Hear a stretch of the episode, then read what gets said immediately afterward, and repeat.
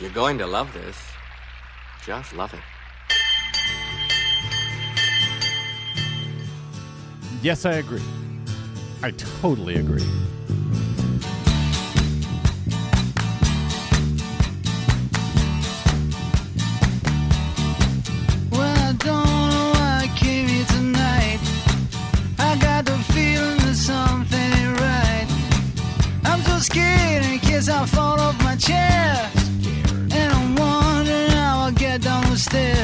Look like a Fox News viewer to Clowns to the left of me, jokers to the right. Here I am, stuck in the middle with you. you? Yep.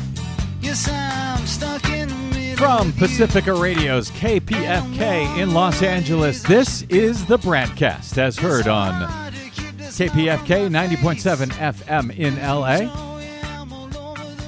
Up in Oregon on 91.7 FM KYAQ on the Central Coast and 106.7 FM KSO in Cozy Cottage Grove.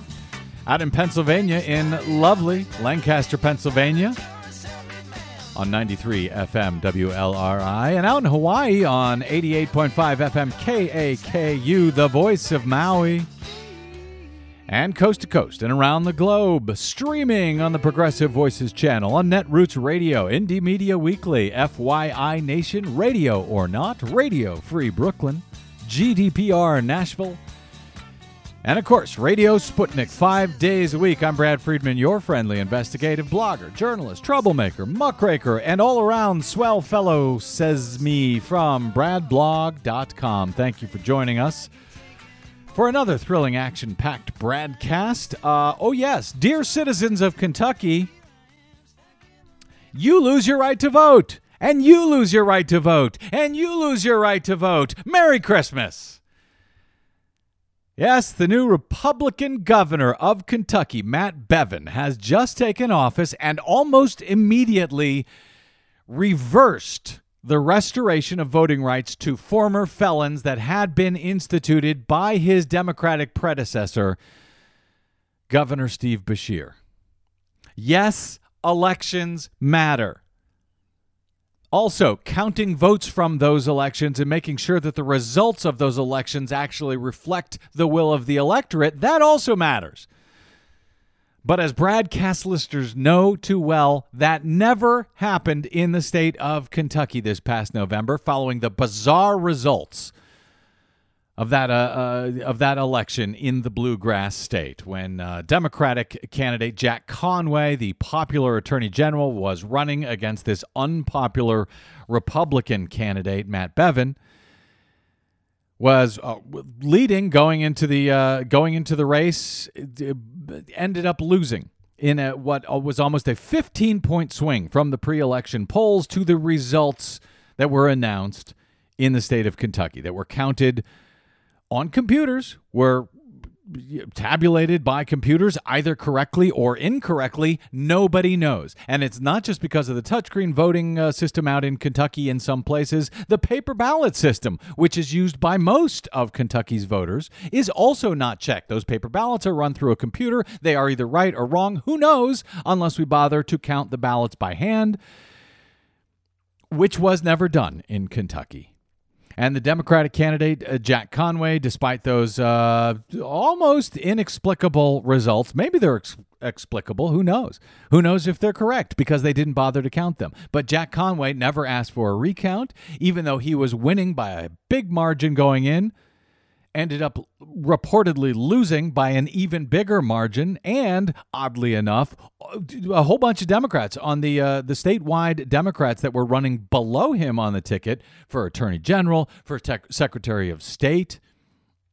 For state auditor, they all received more votes. They received more votes than the guy at the top of the ticket. Mm, I don't know. Were the results accurate? I don't know. I don't know. Uh, and neither do the people of Kentucky because they never bothered to count them. So in uh, in response to that, there is now a Republican governor of Kentucky, either correctly voted by the uh, by the electorate or not, who knows? But now that he has come into power, he has removed the voting rights for 140,000 140,000 former felons, felons who had served their time in jail,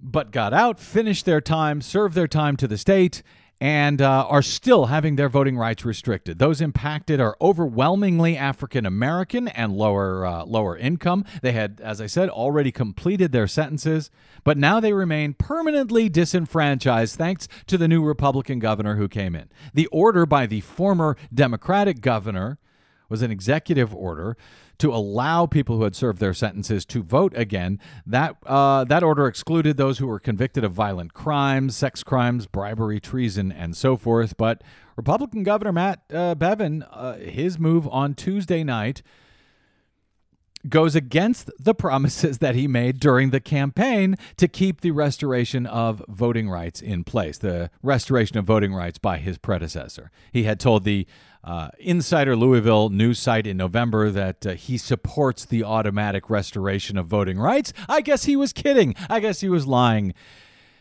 He wanted to get elected. So he told his people what they wanted to hear. He lied about it, came in, did the opposite. He even told reporters back in November uh, at inside uh, Louisville that he would stand up to his own party on the issue and convince them that uh, restoring these voting rights was the right thing to do because back in the uh, in, in the in the Republican majority Senate in Kentucky, the Republicans there had been blocking the restoration of voting rights for years. Not a lot of states uh, still keep felons who have uh, served their time from being able to vote. Kentucky is one of them, 140,000 there. Florida is even more disturbing. About 1.5 million former felons are disallowed from voting in the state of Florida.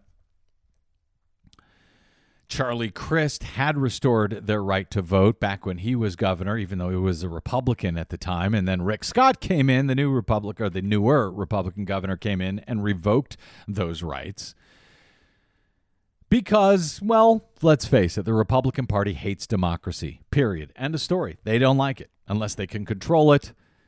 And that's what they're trying to do now in the state of Kentucky. And let's also face it, Republican uh, Democrats didn't stand up to them and make them count the votes to make sure the electorate actually won. So, uh, thanks to his order, now tens of thousands of Kentuckians will not only lose the opportunity to regain their voting rights, they will also be permanently unable to serve on a jury, run for office, or obtain a vocational license.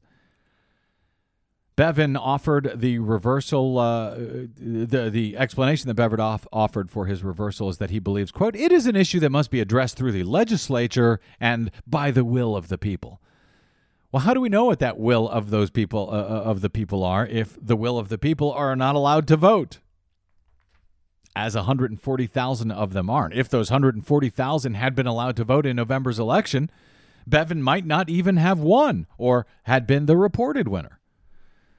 One in five African Americans in the state are now disenfranchised. Studies have found that ex felons who have their voting rights restored feel more invested in their communities. They're less likely to end up back in the criminal justice system. Bevin also reversed Governor Beshear's move to raise the state's minimum wage for government workers and contractors to $10.10 an hour. Bevin brought it back down to $7.25. Those people were just making too much damn money at $10 an hour. 800 state workers who had already gotten those raises. They get to keep them. Oh, goody. But new hires will now have to go back to that lower rate, $7.25. Uh, in his order, Bevin also hinted that he'd prefer there was no minimum wage at all. Yes, elections have consequences. Have I mentioned that? He also used his new executive power to grant the wish of Kentucky clerk Kim Davis you remember her. She was the one who refused to follow the law, refused to follow orders from the Supreme Court and the state court and everyone else to allow marriage equality in her uh, in her county, where she's the county clerk in Rowan County. Uh, but uh, the new executive order will remove all clerk names from marriage licenses, so that will accommodate her specific religious objections to same-sex ma- same-sex marriage. Couples, gay and straight couples alike, will retain the right to marry in Kentucky, uh, thanks to the uh, Supreme Court order. Uh, but now they won't have uh, the name of the county clerk on their marriage license. Uh, this is a clear signal to Kim Davis and her camp that if you object to doing portions of your job, even if you're an elected official, the executive branch will give you an out, says Chris Hartman of the Fairness Campaign. Uh, so there you go. Bevin, uh, by the way, had previously said he believes legalizing same sex marriage could lead to parents marrying their children. Yes, he actually said that. That is, uh, uh, well, uh, yet another reminder. Yes, elections have consequences. Uh, hey, Desi Doyen, I haven't said hello to you so far in this uh, BradCast. How are yes? I know. I am. I am here. Are you good and ready for the holidays? are you getting ready for the holidays? so ready, you have no idea. I know. Well, let me give you some uh, some good news before we get to our interview. Uh, D- uh, Dr. Joe Romm will be joining us uh, shortly. Formerly of the Clinton administration, years and years ago, energy uh, uh, assistant secretary for energy, something like that. And a physicist. Uh, and a physicist. He's just back from Paris, where he was there during the uh, the big Paris Agreement, the climate conference with the UN out there. So we will talk to him shortly. Um, but yeah, let me give you some good news uh, because uh, yeah, I know uh, we could all use it. Uh, I was going to talk about this Trump supporter who allegedly uh, yelled, "I'm going to kill you all" outside of a mosque. Well, I will talk about him just Okay. just long enough to say they've arrested this bastard. Uh, a white 55 year old guy from Richmond, California, who allegedly threatened to harm the local Muslim community. Uh, two weeks ago, he had stood outside of a mosque yelling, I'm going to kill you at the worshippers inside the mosque, according to the uh, San Jose uh, Mercury News. Sounds like a real charmer. Yeah, real charmer. But here's the amazing thing it took two weeks to arrest this guy. Two weeks after he had yelled, I'm going to kill all of you outside of a mosque. This 55 year old white guy. Now, can you imagine? Now, as it turns out, when they arrested him, they found a, a, a pipe bombs in his house, a pipe bomb that they exploded at the house. So I'm going to ask that all white uh, Christian men from California come forward and condemn this man and explain what they are going to do to keep such incidents from happening in the future. If you're white, if you're a male, you owe us all uh, an answer to that question. They should be policing their own community. as That's right. were. That's right. They have. Uh, we need to blame them. We need to stop white people from being able to immigrate into this country. That's what I say. Because clearly they're a threat. Yeah, clearly, obviously. But it took two weeks to took arrest two him. weeks. Can you imagine if a Muslim guy had stood outside of a synagogue Or or a church, yeah, church. uh, right? Uh, or you know, anyway, uh, would it have taken two weeks to it throw him probably in would have jail? taken about thirty seconds if he would have survived that long. But I wasn't supposed to talk about that, Oh, Desi. Doyen. I was supposed to give the good news. Remember the good news? We got distracted with the bad. That has happened all year long. I'm sure 2016 will be better. What could possibly go wrong? Here's the good news uh, before we get to our break. More than 8.2 million consumers either signed up for new plans on the Obamacare federal marketplace or renewed their old plans in time for January coverage. Uh, January 1 coverage, according to the open enrollment numbers that were released this week by the Department of Health and Human Services. So, compared to the number of enrollees at this point last year, uh, healthcare.gov, healthcare.gov signups are up, up about 30% according to uh, HHS, with 2.4 million new users on the federal marketplace. That surge comes after HHS announced it was extending its deadline this year uh, until December 17th because they had an unprecedented amount of traffic on the website and to its call centers. Federal officials also highlighted the increase in young users on the marketplace, which in theory brings down premiums for everyone in the risk pool because young people tend to be healthier. So, as of December 17, uh, 2.1 million people under the age of 35 had signed up for plans through the federal marketplace. That's about double the amount of young people at this time last year. So, Obamacare, the Affordable Care Act, is moving ahead. It's doing well. It is not a disaster. It is not ruining Christmas. It is not ruining 2015 or 2016. That said, there are still millions of people who are uncovered in uh, who are not covered uh, with with uh, healthcare coverage in large part because of the uh, what about 30 states with Republican governors who are keeping the expansion of Medicaid that is built into the Affordable Care Act from taking place. So there are still millions and millions of Americans who do not have coverage because they can't afford it, because those Republican governors uh, are not letting them have Medicaid. And of course, if we had a single payer, a, a single payer system akin to the one that Bernie Sanders is calling for, where healthcare is regarded as a human right for everyone, then we wouldn't have to worry about these stupid private health insurers at all. We could put them out of business because they add absolutely nothing to anybody's health. All they do is write the check, to be frank. They're a middleman. They're a middleman, and we should cut them out. That said, at least we've got millions and millions more people who are now covered than were uh, two years ago before the Affordable Care Act actually kicked in. There are more uh, signing up this year than last year, which hopefully means we'll have uh, healthier people. But once again, it's a reminder elections matter. Elections matter. Counting the results of those elections so that we know that the uh, person who's announced the winner is actually the one that the electorate actually wanted to win that election. That would be good too. Working on it.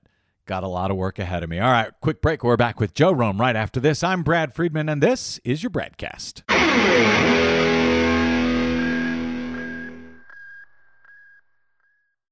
Hi, this is Desi Doyen from the Green News Report and the Bradcast, both brought to you without corporate or political influence. Why? Because we rely on you to help keep us completely independent. Please drop by bradblog.com slash donate today and help us stay on your public airwaves. That's bradblog.com slash donate. You'll thank yourself later. I'll thank you now.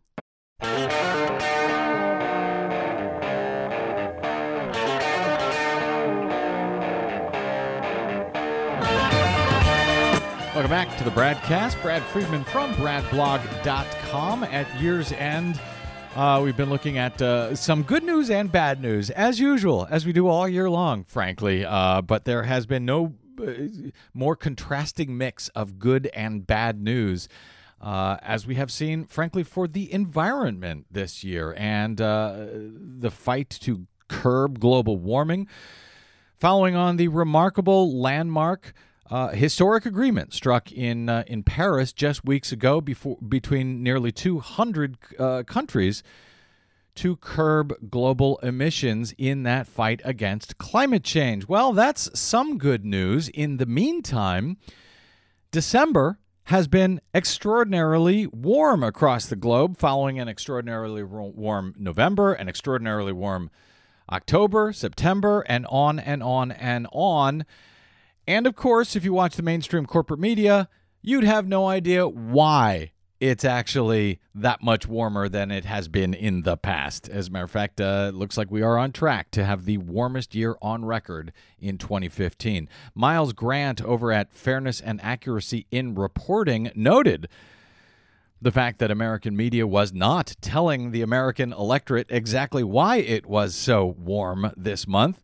He writes As wave after wave of record breaking high temperatures grips huge swaths of America, media coverage of the December warmth has rarely been willing to discuss its cause. Of 259 newspaper stories that touched on, Dece- on December's warmth between December 1 and 14, only seven made the tie to climate change. Network news coverage, he writes, has been no more willing to connect the dots of 67 mentions of December's warmth on network news. Only one talked about the connection to climate change. In other words, uh, unless you listen to BradCast and uh, other alternative media, you may have no idea why it's so warm. You may enjoy it, you may be out playing golf, uh, but you may have no idea why you should be concerned about it. Uh, here to talk about why you should be so concerned about it, and uh, with some good news, I think, at year's end, is Joe Romm. editor of Climate Progress, a fellow at American Progress Center for American Progress. Time magazine called Romm a hero of the environment, and so do we. He was also acting assistant secretary of energy for energy efficiency and renewable energy in 1997 for the Bill Clinton administration. He holds a PhD in physics from MIT. He's the author of the books Hell and High Water Global Warming, The Solution and the Politics, and What We Should Do. And his newest book, Climate Change What Everyone Needs to Know. Joe Romm, welcome back to the BradCast, my friend. Thanks for having me. All right. Well, listen, you are just back from Paris. Uh, a week or so ago, as I understand, where nearly 200 countries met in the wake of terror attacks to unanimously agree on a landmark agreement to try and curb greenhouse gas emissions in hopes of keeping global growth in temperatures from climbing no more than two degrees uh, two degrees centigrade above pre-industrial levels, and maybe even no more than one and a half degrees above pre-industrial levels. So I'm interested both in your take on the mood uh, on the mood on the ground in Paris throughout that process as you were there and after the agreement was struck. And then we can talk about some of the specifics uh, of the agreement and and your thoughts on that. So what what was it like to be in Paris during this uh, landmark event? Um, well it was it was quite exciting. Um, I mean first of all it, it, you know there was a very heavy uh, armed uh, police and security force as you can imagine mm-hmm. um, and uh, so that really, you know, uh, I think made everyone understand that the, you know, the a France played a uh, placed a very high priority on having things go smoothly, um, and you know the result was was uh, I think as as impressive as anyone could have expected. One thing people have to remember who aren't familiar with the UN process is that the 195 nations that are there, they have to agree on the final text unanimously. Yeah. Uh, you know, you can imagine trying to get 100 people in the U.S. Senate to agree on any substantive thing unanimously. It would be impossible. And we're talking about getting China, Russia, Saudi Arabia, India, the United States, you know, mm-hmm. uh, all sorts of different countries agreeing uh, on a plan going forward. So I think what what they agreed to um, was was quite impressive. And uh, as you say, the the one of the key points was uh, to end this myth that two degrees centigrade is somehow a goal or a target. Mm. Um, they changed the language to uh, stabilize quote well below two degrees centigrade right uh, to make clear the two degrees centigrade is the keep away sign you know stay as far below two degrees centigrade as you can. And in this case, they even explicitly said, you know, we certainly would like to try for 1.5 degrees centigrade. Now, you know, uh, we have a long, long way to go before uh, anyone can claim that we're on that trajectory. But you know, uh, uh of the 195 countries, over 180 came in with very serious commitments to reduce or or um, limit uh, greenhouse gas emissions. Mm-hmm.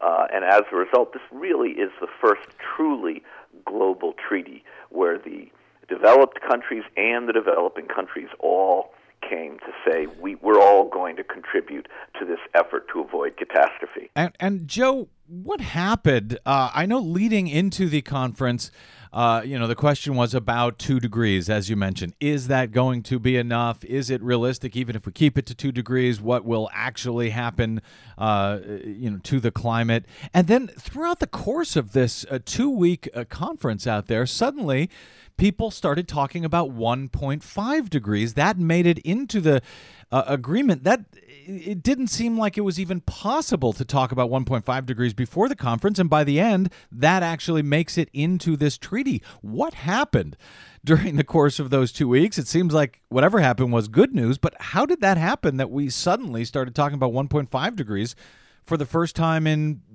ever? Well, you know, uh, the two things I think happened. One is beforehand, it was increasingly clear uh, from just looking at the science that there's nothing safe about two degrees centigrade. And, you know, what we've learned in the last 18 months with the with the instability in the West Antarctic ice sheet and all the extreme weather events that we're already seeing and the brutal droughts we're seeing in this country and elsewhere that that we're already at dangerous impacts and we're only at 1 degree centigrade warming. So I think that reality did set in. Now, you know, many of the small island uh, uh, nations, the ones that are going to be submerged uh, uh, with just a few feet of sea level rise, they have always been pushing for 1.5 degrees centigrade. And, and what you had was some big countries, including the U.S., ultimately deciding to join them. Um, now, you know, one has to be clear here. The the it is easy to say our goal, you know, uh, we're going to try to do better than two degrees centigrade and get all the way down to 1.5. Actually, doing it, you know, it would require a level of effort that that none of the countries here have have put on the table yet.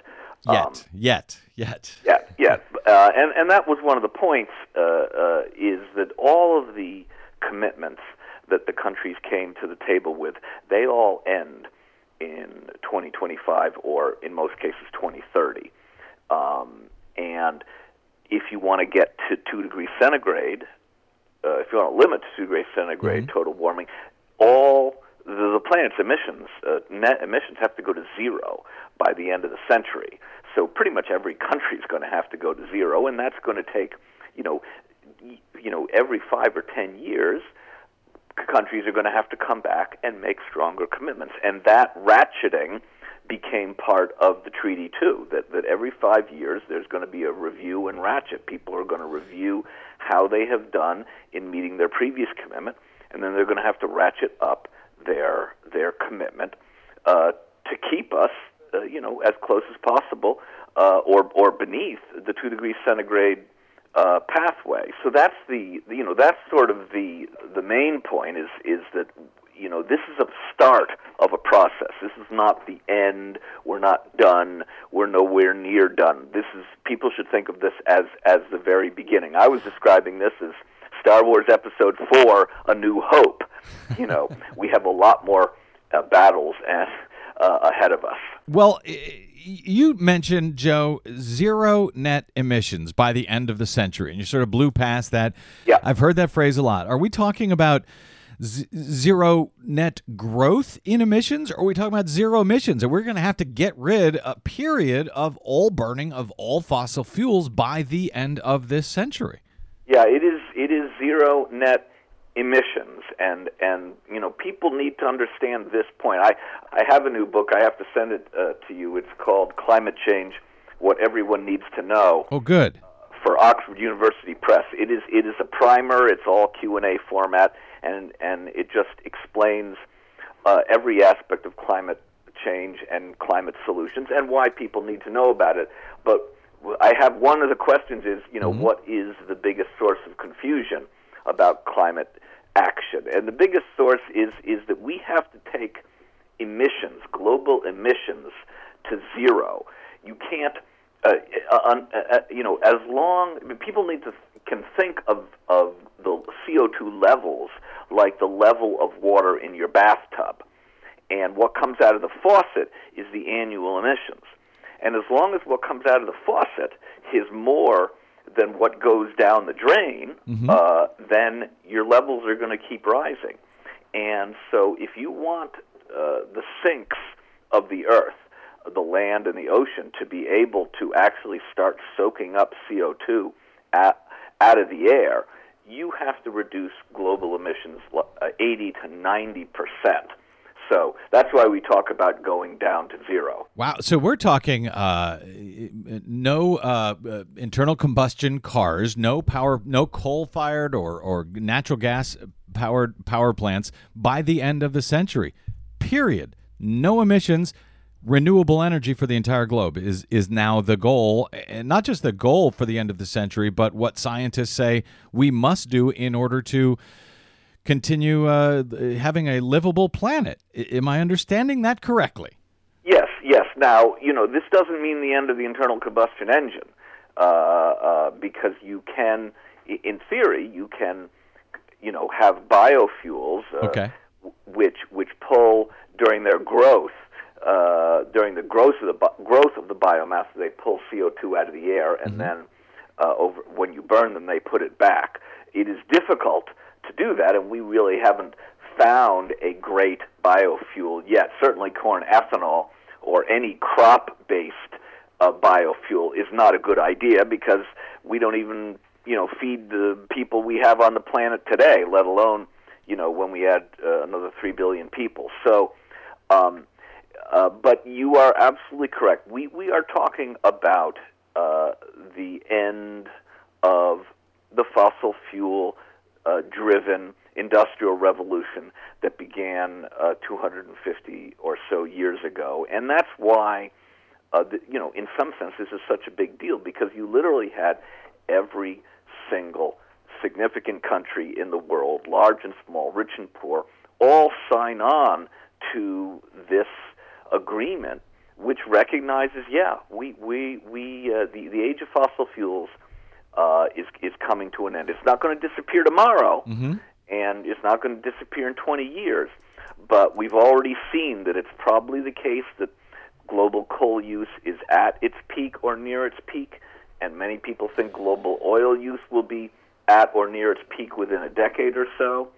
Uh, and yes, and, and as you know, there's been this absolute revolution in clean energy technologies, whether it is solar or wind uh, or efficient technologies like LED lighting, or whether it's alternatives to oil based transportation, such as electric cars and the batteries they use, the Teslas. Uh, and I think you're going to see, uh, as a result of this treaty and, and the commitments the countries have made, a, an even greater acceleration of of these clean energy technologies into the marketplace. G- Joe Romm, uh, given the uh, well, uh, I guess the historic nature of the uh, of the agreement struck in Paris just days earlier. Are you surprised? I think maybe I know the answer, but I'd love to hear your thoughts on this. Are you surprised that just three days after the agreement wrapped up in Paris, CNN holds a Republican presidential debate on uh, on on foreign relations and foreign policy and national security, and does not ask a single question about this agreement that took place just days earlier. The largest such agreement ever struck on the globe, and, and something that our own military has said over and over again uh, is directly related to national security. I, I actually I want to ask: are, are you surprised that CNN didn't ask? But I think I know that answer. So let me put it this way, uh, which I think is sharper. Is it journalistic malpractice that CNN did not bother to bring up that point uh, during that Republican debate?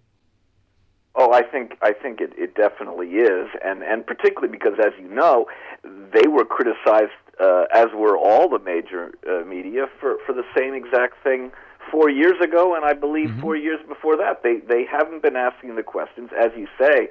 You know, we just had this historic agreement. We, this is the hottest year on record, um, and and uh, you know the science is getting more more worrisome, and the solutions are are at hand. So yes, this is the story of the century, and and uh, you know, in fact, one of the points I make in, in, in the new book is that you know we've reached the point where everyone needs to know about climate change, regardless of their politics, simply because it's going to affect them and their family as much in the next 25 years as the internet did in the last 25 years. And people who are informed are going to be the smart money, and people who aren't informed are going to be the other kind of money. So it is incumbent on the media to to to raise this issue. Now, it's all- as you know. I mean, since you know you, you run your show and you know mm-hmm. how lonely it is out there on the airwaves for shows dedicated Yes. to to uh, sensible uh, reporting on on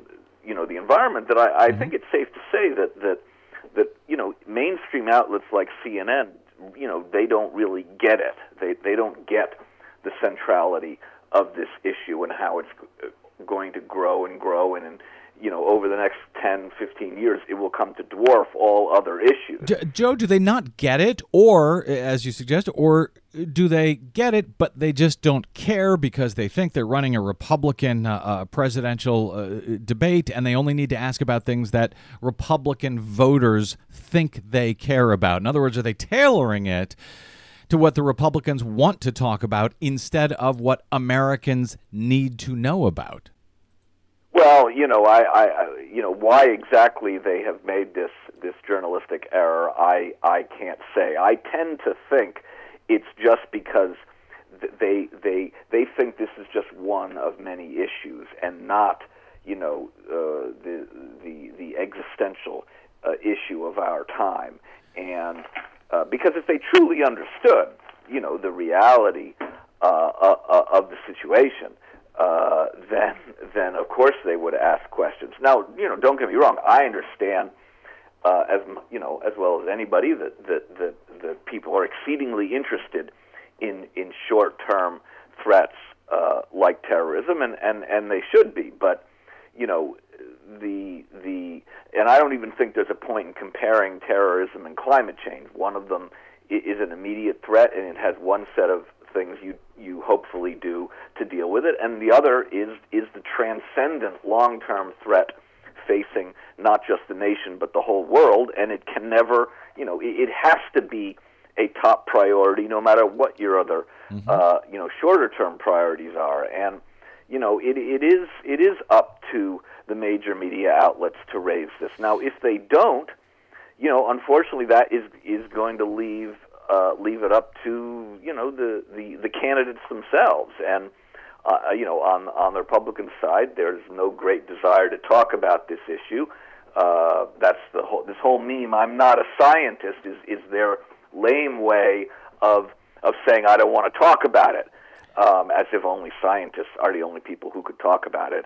Um, but so that's going to be it's going to be incumbent on on on Democrats or or you know those in the Republican Party who do understand the importance of this issue to talk about it uh, during campaigns because it, it, it is a very very big deal. Well, I, yeah, I, I, it is. I, I, just I am having a very very difficult time giving them a pass, saying that oh they don't understand it when you know you've got a, a debate on foreign policy and foreign relations, and just three days earlier the largest global treaty ever stuck uh, struck. If nothing else, it seems like you talk about it uh, just to get a sense of how those candidates will deal with this uh, with this treaty, how they would have dealt with all of these uh, foreign nations, the largest uh, collection of world leaders to ever come together. Even on you know on that level, on a foreign relations level, it's still just stunning to me that CNN either doesn't get it or doesn't want to get it. Uh, and I suppose it's no more stunning that ABC News either doesn't get it or doesn't want to get it because they didn't ask the Democratic candidates uh, during that recent presidential debate about the Paris Agreement at all either. We know that Democrats uh, support that agreement, uh, but it's just amazing that uh, mainstream corporate media just doesn't really get it across the board. Anyway, I got to take a quick break, and we'll come back with uh, with more with Dr. Joe Romm of Climate Progress. Uh, I want to ask you about uh, your uh, well, let's say your shot at Bill Gates recently. And I want to ask you about Dr. James Hansen, uh, one of the fathers of uh, modern climate crisis awareness, who says the Paris Agreement is a quote fraud. We'll talk about that and much more straight ahead with Joe Romm. I'm Brad Friedman. This is your BradCast. Stay tuned.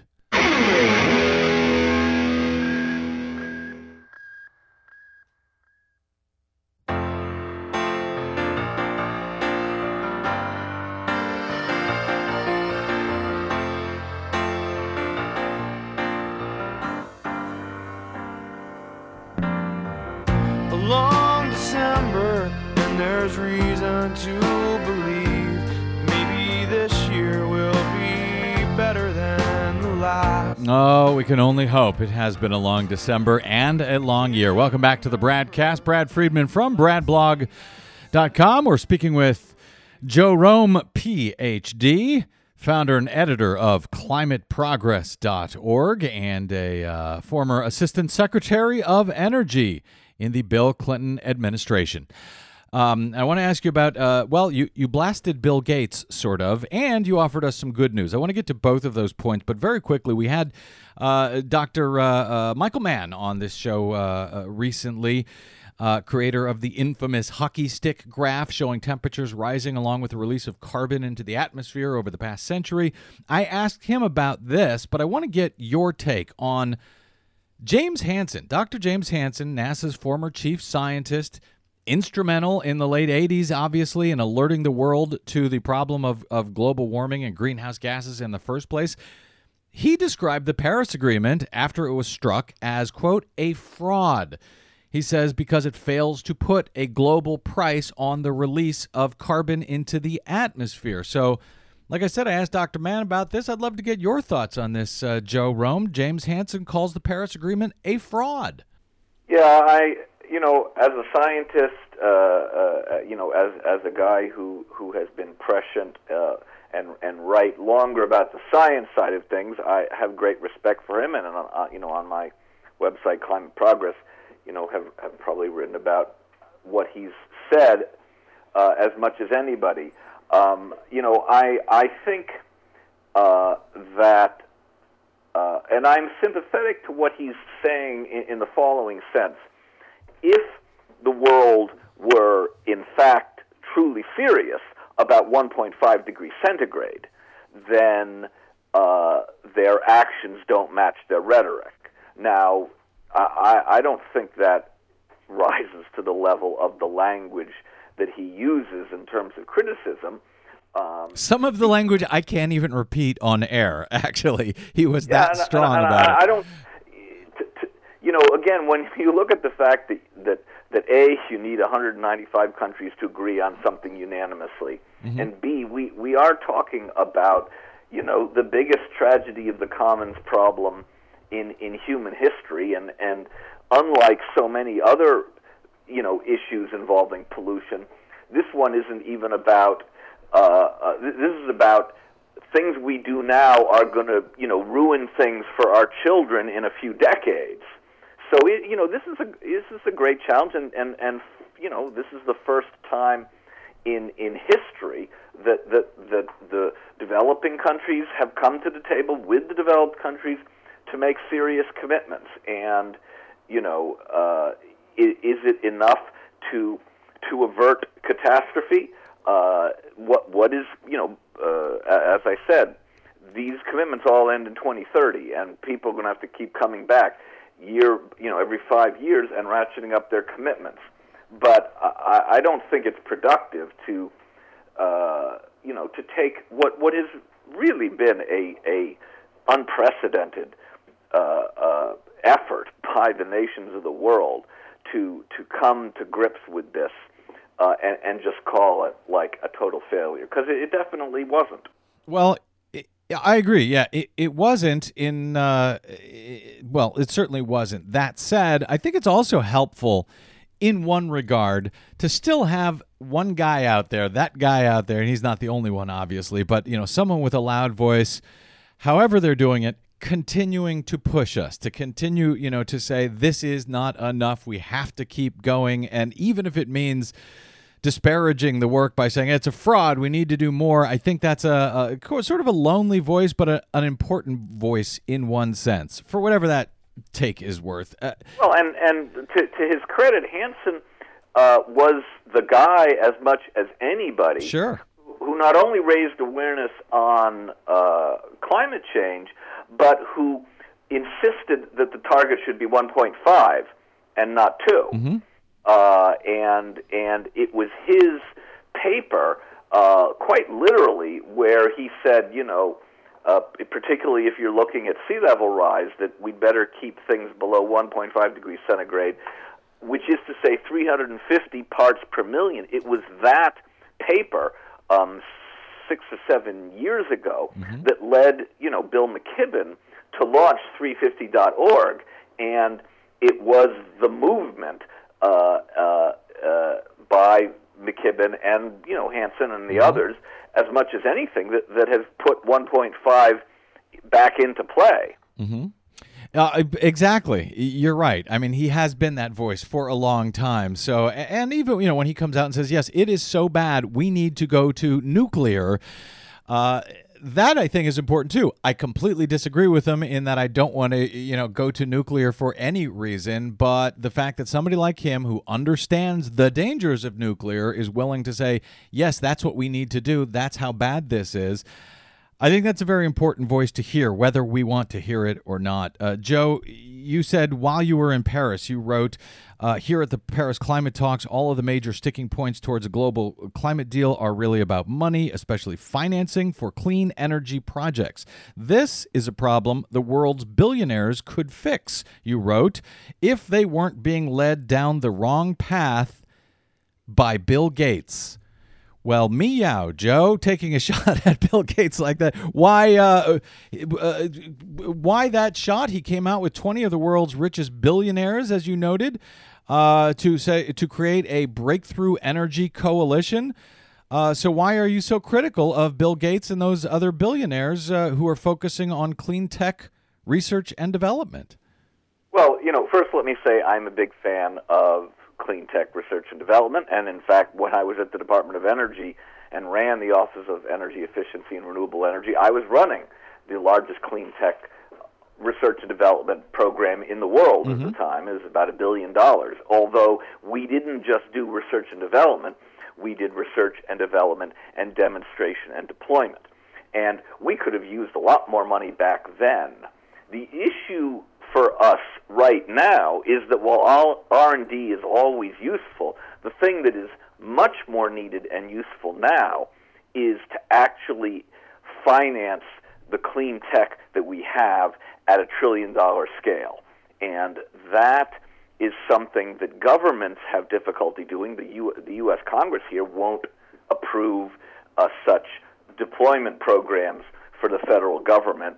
But the billionaires, they could really go a long way towards, you know, helping countries like India have the big choice right now. And they said so at Paris, which is we're going to build coal plants, and if you want us to build renewable plants, we're going to build a lot of those, but if you really want us to curtail coal, you're going to have to provide us a lot of investment capital. So you're uh, you're suggesting so, that yeah, go ahead.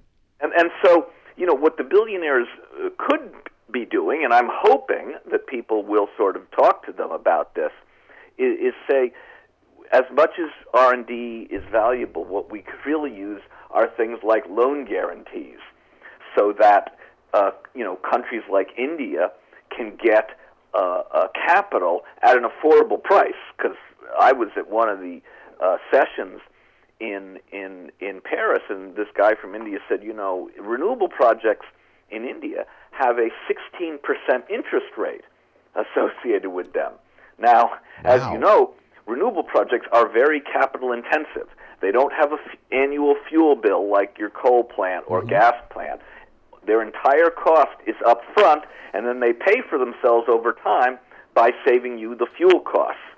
So anything that's very capital intensive its its total cost is going to be very very dependent on the rate at which you borrow money to pay for that capital and 16 is an outrageous number if if the world's billionaires were to create a loan guarantee fund then they could mm. guarantee those loans and people would come in with much cheaper capital and you would see vastly more renewables in India and and you know the the billionaires would get their money back um, and, then they could keep doing it again as in a revolving fund. So, and that could be done today, as you you point out. You know, the price of renewables has come uh, has just plummeted over recent years.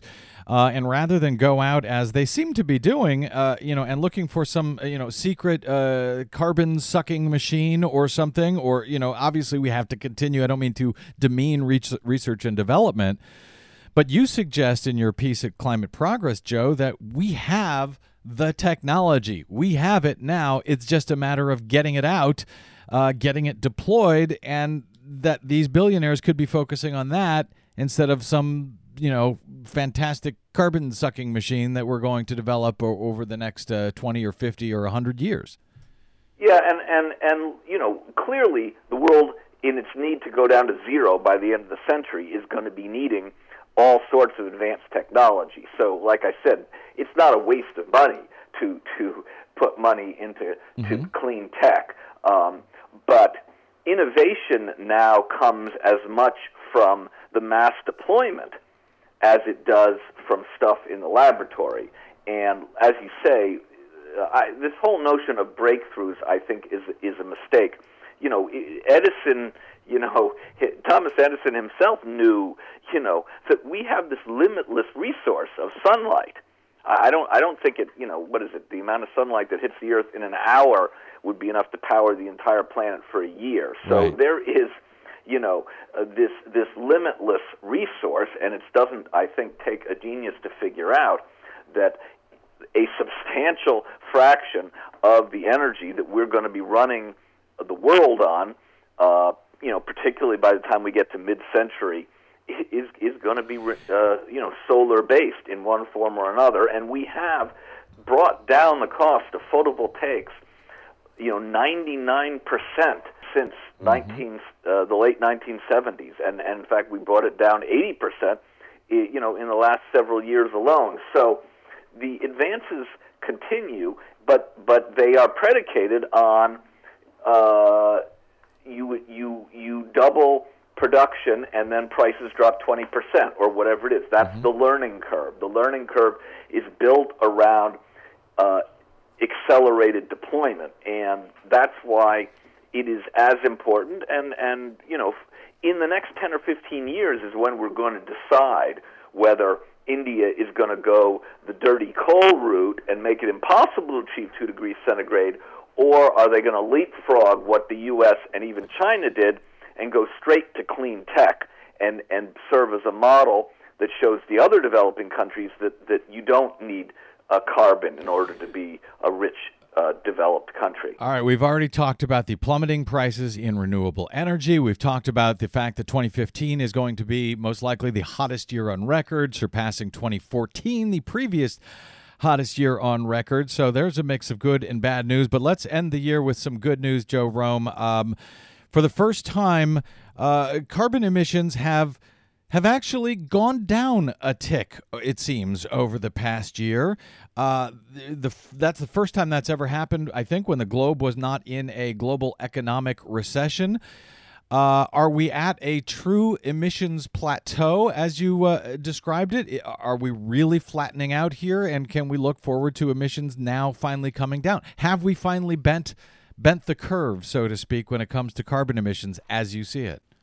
Yeah, I think the answer is it, it, appears that we have, and it's going to take another couple of years to be sure. But yes, we we as you say, uh, last year global CO2 emissions only went up uh, uh, 0.6 percent, and this year they are on track to go down 0.6 percent or more, and that is driven uh, primarily uh, not exclusively, but primarily by China's reversal on coal-based growth, and and China is going to reduce coal consumption by about four percent this year, and and you know their their very polluted cities have motivated stronger and stronger action, and you know we published a report at the Center for American Progress about the the accelerated uh, uh, transition away from coal that we expect uh, in China. And if you look at all the things that they have committed to do,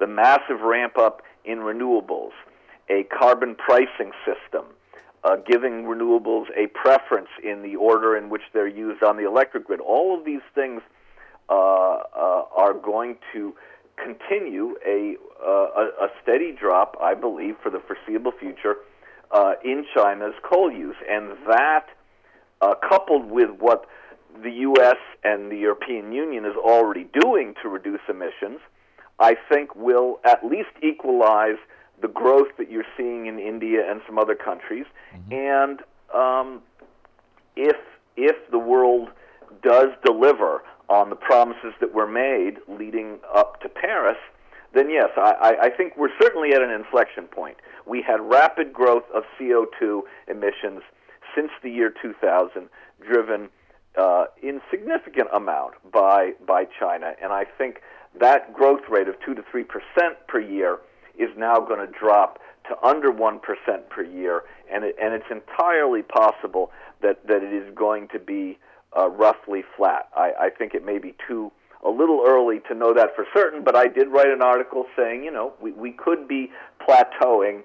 Uh, I don't expect we're going to see any more of the big leaps uh, that we have uh, seen before. And, um, you know, uh, change happens slowly until it happens quickly.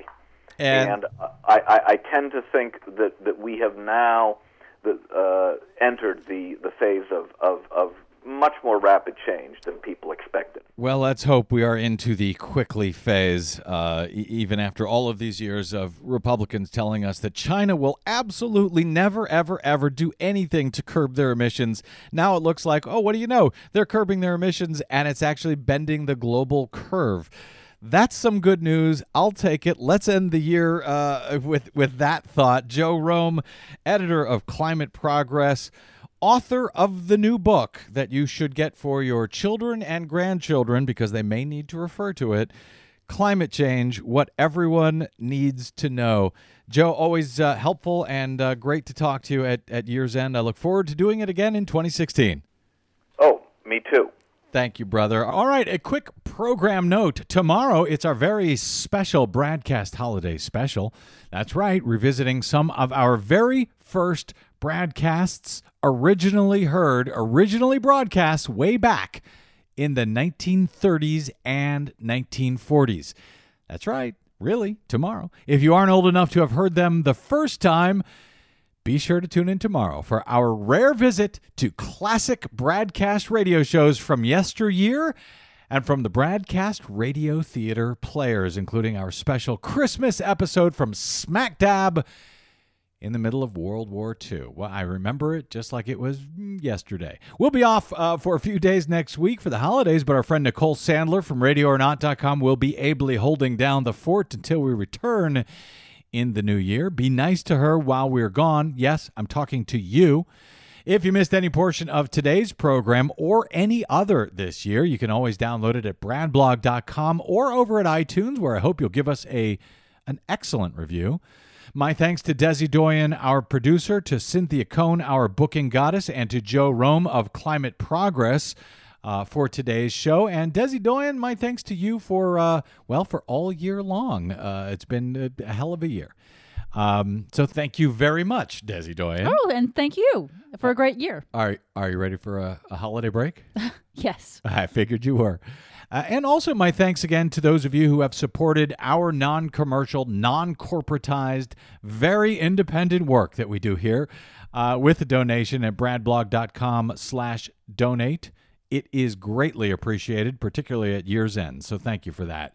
Uh, I know our move from a weekly program to a daily show over the past year has, has been a bit of a change of pace for bradblog.com readers in particular.